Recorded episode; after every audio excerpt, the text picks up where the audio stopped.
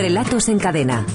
Una historia en 100 palabras para un premio de 6.000 euros.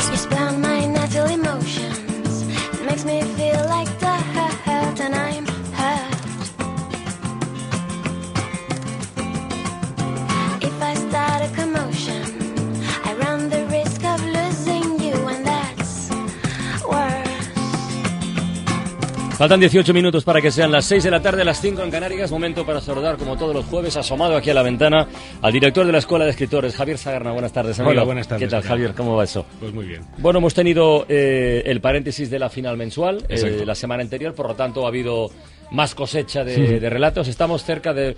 Hemos pasado los 900 Sí, en esta ocasión, ¿no? 908 exactamente. A partir de la frase disfrazado de vendedora de manzanas, que es una frase un poco rara. Es una frase rara, una frase que, ha- que- y, que dado también efectivamente un juego raro, ¿no? Porque por una parte eh, proponía una imagen potente, ¿no? Alguien disfrazado, porque además es masculino, ¿no? Disfrazado de vendedora de, de manzanas, con lo cual nos da como una, una imagen potente para empezar, pero luego era muy difícil Sí. eh, llevarla a buen puerto, seguir y, y que no se te fuera hacia abajo la imagen, que no se te fuera hacia abajo el texto, que no nos fuera hacia el cuento tradicional que parecía que prácticamente Sí. nos invitaba y, y bueno, a ver cómo encontrábamos un equilibrio con todo ello, ¿no? Y ha sido, ha sido la, la difícil labor que han tenido estas par de semanas eh, los oyentes y bueno, pues aquí están los tres que mejor la han resuelto. Pues vamos a saludarles. El primero se llama Ricardo, Ricardo Hierro, tiene 39 años, es de Gijón, trabaja en marketing de, de bebidas, entre sus aficiones destaca viajar y casualmente le encontramos hoy en París, donde está de puente. Ricardo, buenas tardes.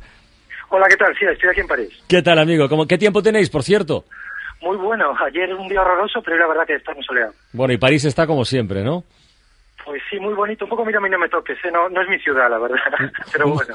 me gusta eso de mírame y no me toques. Es una buena descripción de, de una ciudad como París. Oye, ¿qué estás leyendo ahora, Ricardo? Si se puede saber.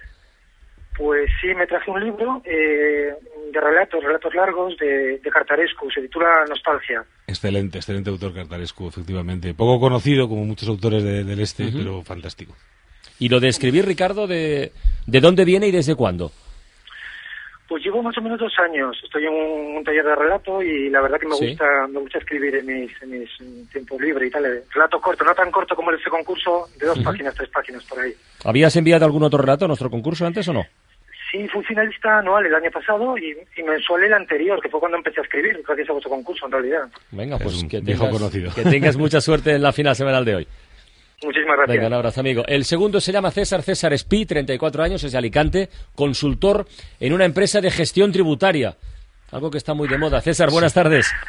Hola, ¿qué tal? Buenas ¿Qué tal, tardes, amigo? Carla. ¿Cómo va eso? ¿Qué tal? Muy bien, muy bien. Al solecito. A César le gusta escribir relatos cortos en su... En, tiene un blog que lleva por nombre Corazón de Agua.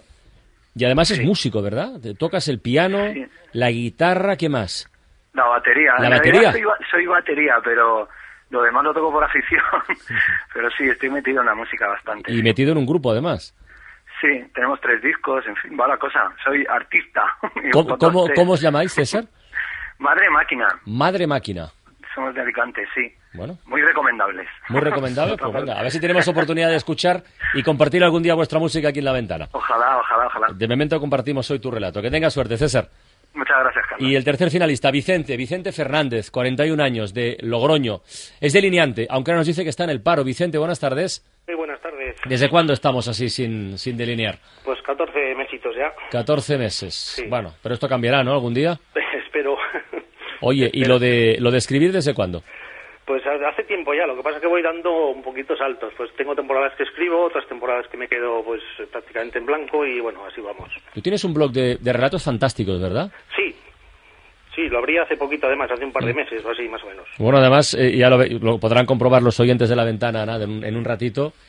Eh, ya verán cómo Vicente ha sacado una vena ahí. ¿Cómo lo definiríamos, Javier? Eh, sí, de relato fantástico, mm, de imaginación, de. Sí, pero, de- pero, pero al mismo tiempo de- puede, tiene una lectura absolutamente realista. Sí, sí, Lo sí, curioso sí, del relato sí, es que sí. puede- la lectura fantástica está ahí y la realista también. Y además es de esos formatos no breves, no. Hiper breves. O sea, es micro, micro, micro, micro relato. Es un tuit Está casi, ¿eh? Es un tuit. delineado.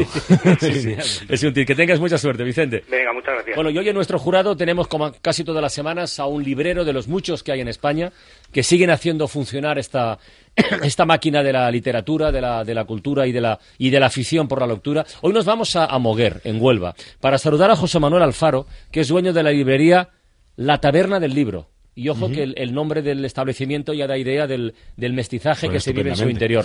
José Manuel, buenas tardes. Hola, buenas tardes. Así que hemos mezclado literatura y vino.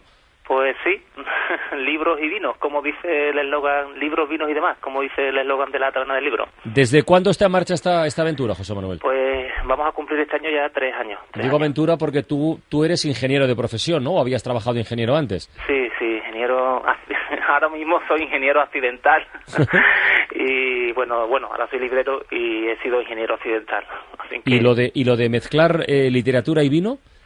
Pues la verdad es que tal como estaba en el 2010 cuando se decidió montar el, el, el proyecto y viendo cómo estaba la situación del libro, en qué momento nos encontrábamos, que las ventas estaban bajando eh, estrepitosamente, bueno, pues qué mejor manera que complementar la- las ventas con algo más, ¿no? Con un producto más, ¿no?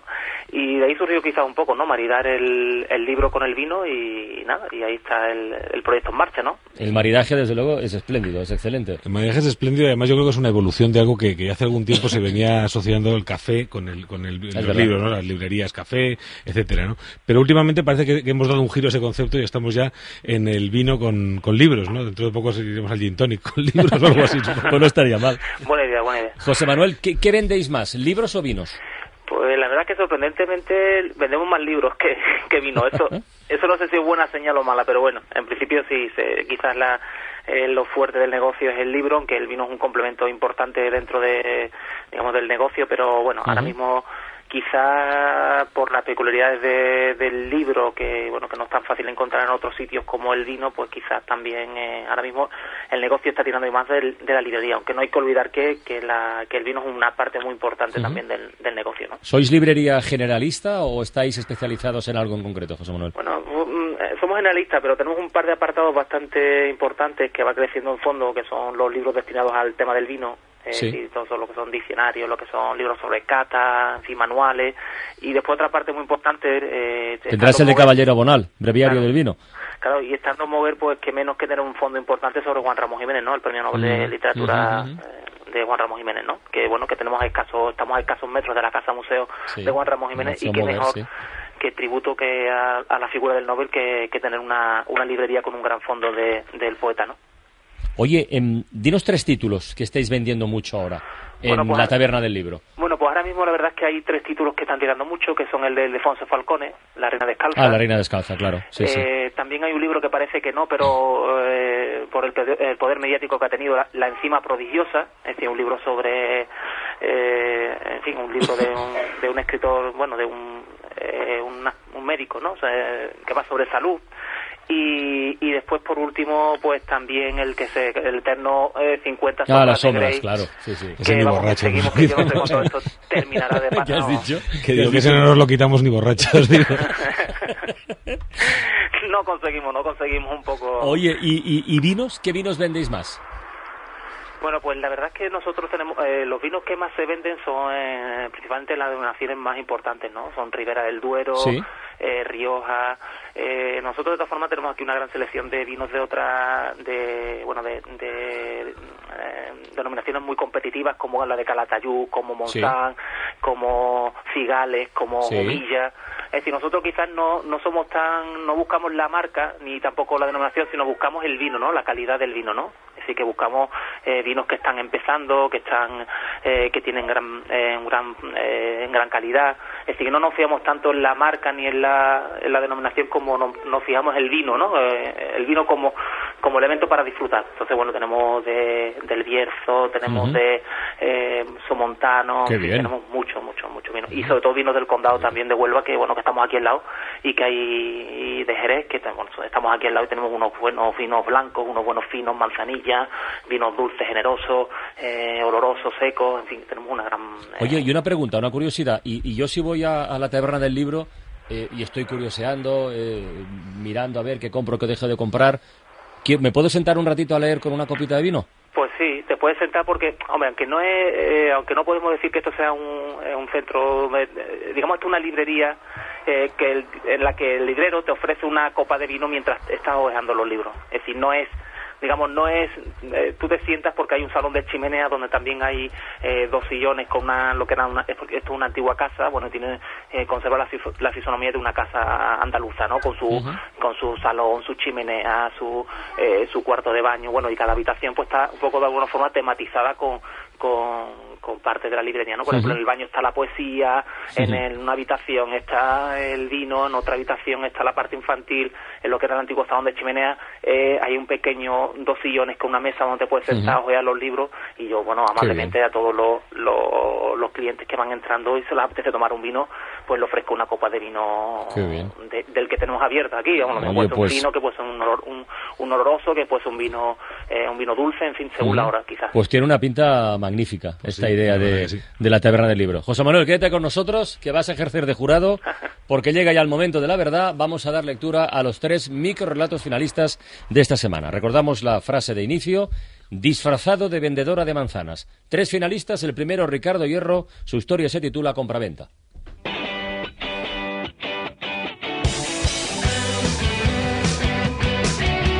Disfrazado de vendedora de manzanas, Anselmo Palmentieri viajó hasta la ciudad en día de mercado y dispuso su carromato en la zona de más tránsito.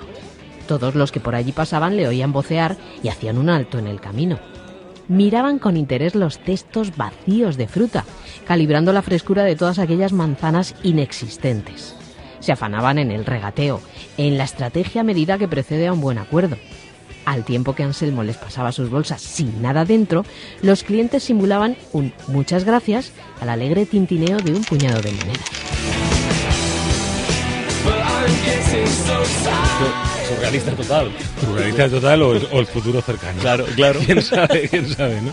Tal y como está el patio. Es verdad. Entonces, no, la verdad es que por una parte, por una parte tiene eso, por otra parte, eh, yo creo que la imagen es muy sugerente, ¿no? Esa imagen donde, donde se produce todos los eh, gestos habituales de una compraventa. Es un gran teatro. Exacto, Es y un sin gran embargo teatro. allí no está circulando nada, ¿no? Hmm. Eh, creo que si le damos una vuelta filosófica de alguna manera también... Es el teatro de los mercados. Efectivamente, ¿no? Efectivamente no podemos, podemos llegar incluso a encontrarle una, una lectura profunda de verdad, ¿no? En es- este texto. Fíjate que yo lo único que diría, ya por decir algo, es que a lo mejor podríamos incluso quitar algunas cosas, ¿no? Cuando ejemplo? Habla, habla de los cestos vacíos de fruta, la, la frescura de todas aquellas manzanas existentes. Si yo si dijera simplemente miraban con interés los cestos vacíos, calibrando la frescura, se afanaban en el, regateo, no sabemos exactamente qué, todavía Hmm. sería más, más claro, veríamos un puesto no sabríamos que lo que falta es la fruta. Ya. Simplemente falta algo, ¿no? Y yo creo que todavía tendría más hondura. Muy bien. Vamos con el segundo finalista de esta semana, César Espí. Su relato se titula El déjà vu del ascensor.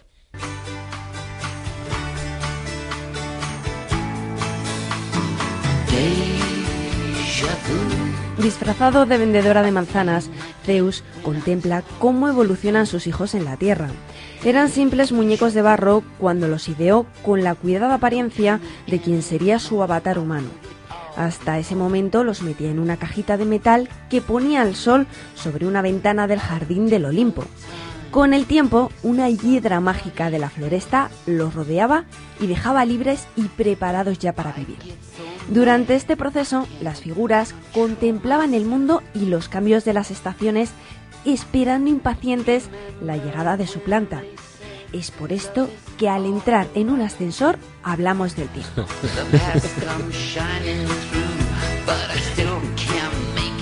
Claro, ¿de qué vas a hablar si no? Sí, sí. Está muy bien. Eh, hay toda una tradición de, un- digamos, una forma de hacer microrelatos que es, es esto que uno se pregunta. eh, vamos a buscar una alternativa surrealista a cómo se creó esta costumbre, o esta forma de hacer las cosas, o esto concreto, ¿no? Entonces es buscar, todos sabemos cuál sea la, la- la forma, la, digamos, la, respuesta real. Vamos a buscar una respuesta surrealista, vamos a buscar una respuesta completamente descabellada. Y, y- y si eso lo trabajamos bien, acabamos haciendo un microrelato, ¿no? Y eso es lo que, ha- lo que ha hecho muy bien C- aquí en este relato. Muy bien, pues nos falta el tercero y eh, presten atención como siempre, pero esta vez más, porque como se despisten ha terminado el relato. El de Vicente Fernández se titula Micro Micro Relato Manduca. Disfrazado de vendedora de manzanas salió de la trinchera. Esa noche, la tropa cenó con pota.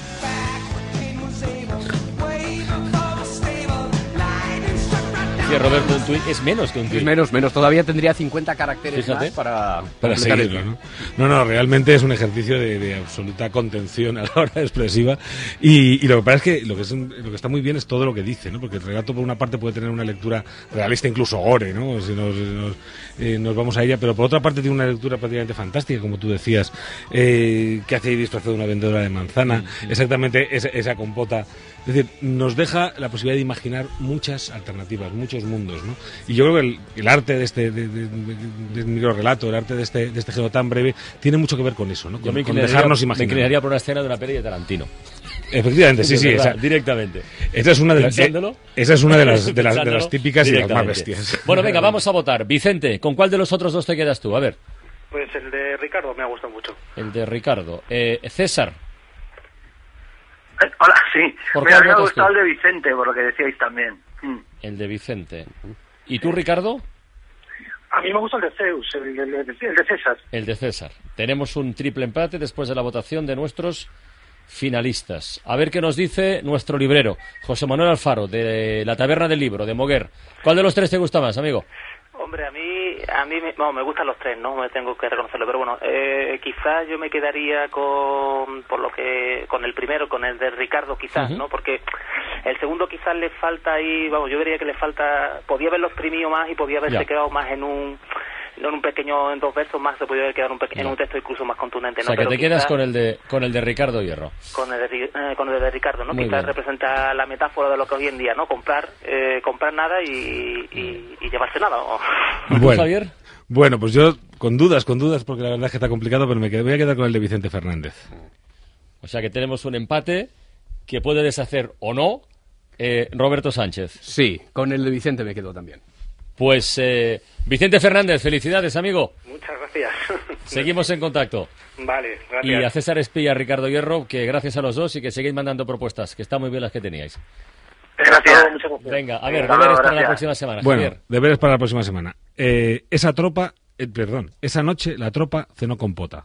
Esa noche la tropa cenó con pota. A partir de esa, de esa frase, en no más de 100 palabras, tienen que enviarnos sus microrelatos hasta el próximo domingo a las 6 de la tarde a través de la página web www.escueladeescritores.com.